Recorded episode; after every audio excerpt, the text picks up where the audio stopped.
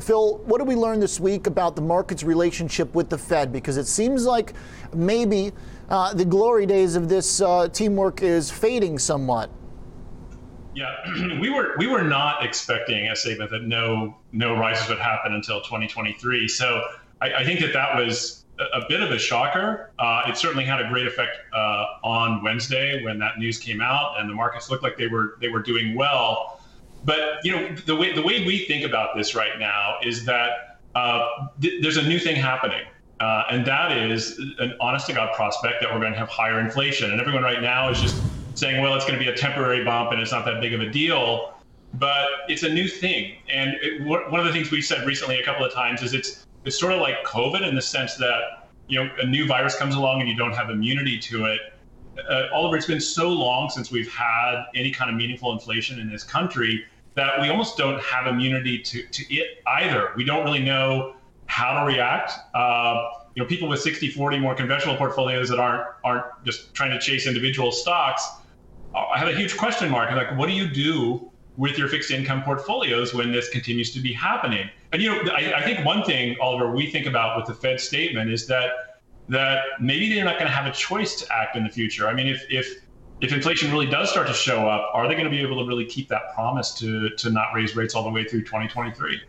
This is where I think it gets interesting because uh, in 2018, in the fourth quarter, when the bond market went into an inverted yield curve and then the Fed reversed after the stock market dropped and then went on a cutting uh, series in 2019, it was because at the end of the day, the bond market told it to, right? I mean, we all know that's why they did it. The yield curve inverted, financial right. conditions were loose, but now they don't want to listen to the bond curve. Right. So it's it's you know so that was that was the classic case. What we saw in uh, 2018 is what we've seen so many times over the past 12 years, which is that okay, financial markets start to get into trouble. People start to worry about the economy. The Fed steps in. It's all great, and then we rally higher, and that goes on over and over again. Uh, I'm not sure that that's the math now.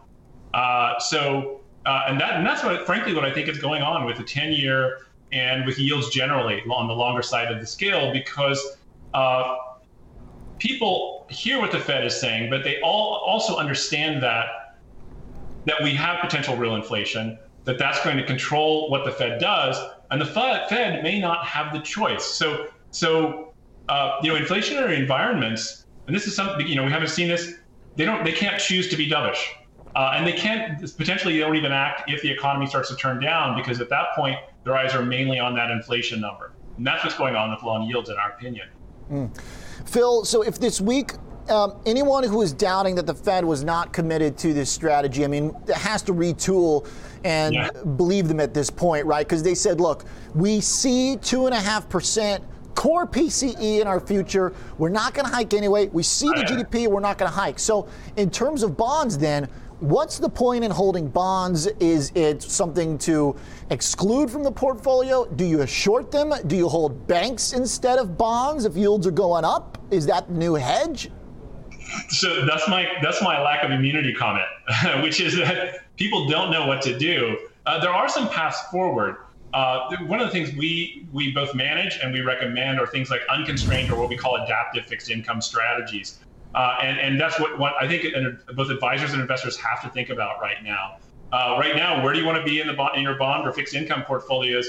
Basically, you want to be in cash or short duration. So across our platform over the last month, we've moved everything out of longer duration or even middle duration into short duration and cash positions across our risk platform. That's the kind of move you need to make, but it doesn't mean you need to stay there forever. So uh, the way some of these unconstrained funds work is that they can then move back into fixed income if the once the interest rate rise stops. So principal losses happen. Now you've got a higher yield starting place, and at that point, if the decline subsists, you can come back in and be in bonds.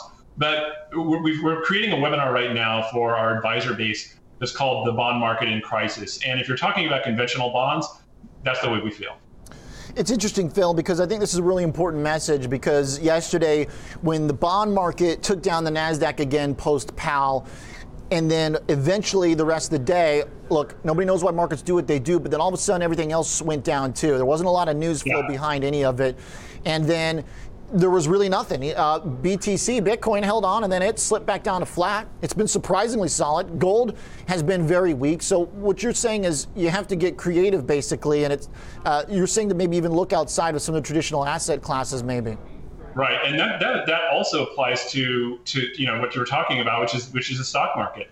Uh, so so I've been running this asset management firm since '96, and so we've lived through the internet bubble and burst financial crisis and then what, what we saw last year. And I'll tell you, one of the observations I've had over the last month is, you know, for anyone who's in the asset management business and lived through the internet bubble, I, mean, I think we all thought it could never happen again. You could never see that kind of lunacy in stock market pricing.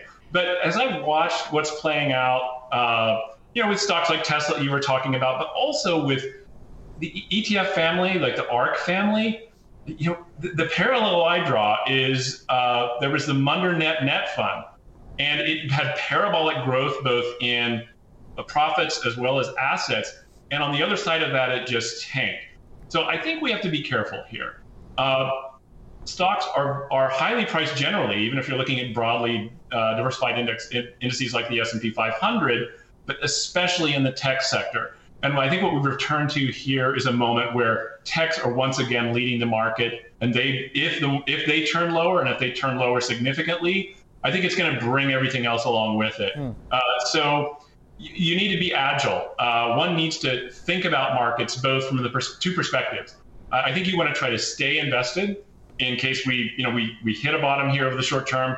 And you know back in the late 90s we saw several times in 98 and 99 where the market fell as much as 20% and then just rallied higher and powered higher, higher for another year. So that can happen.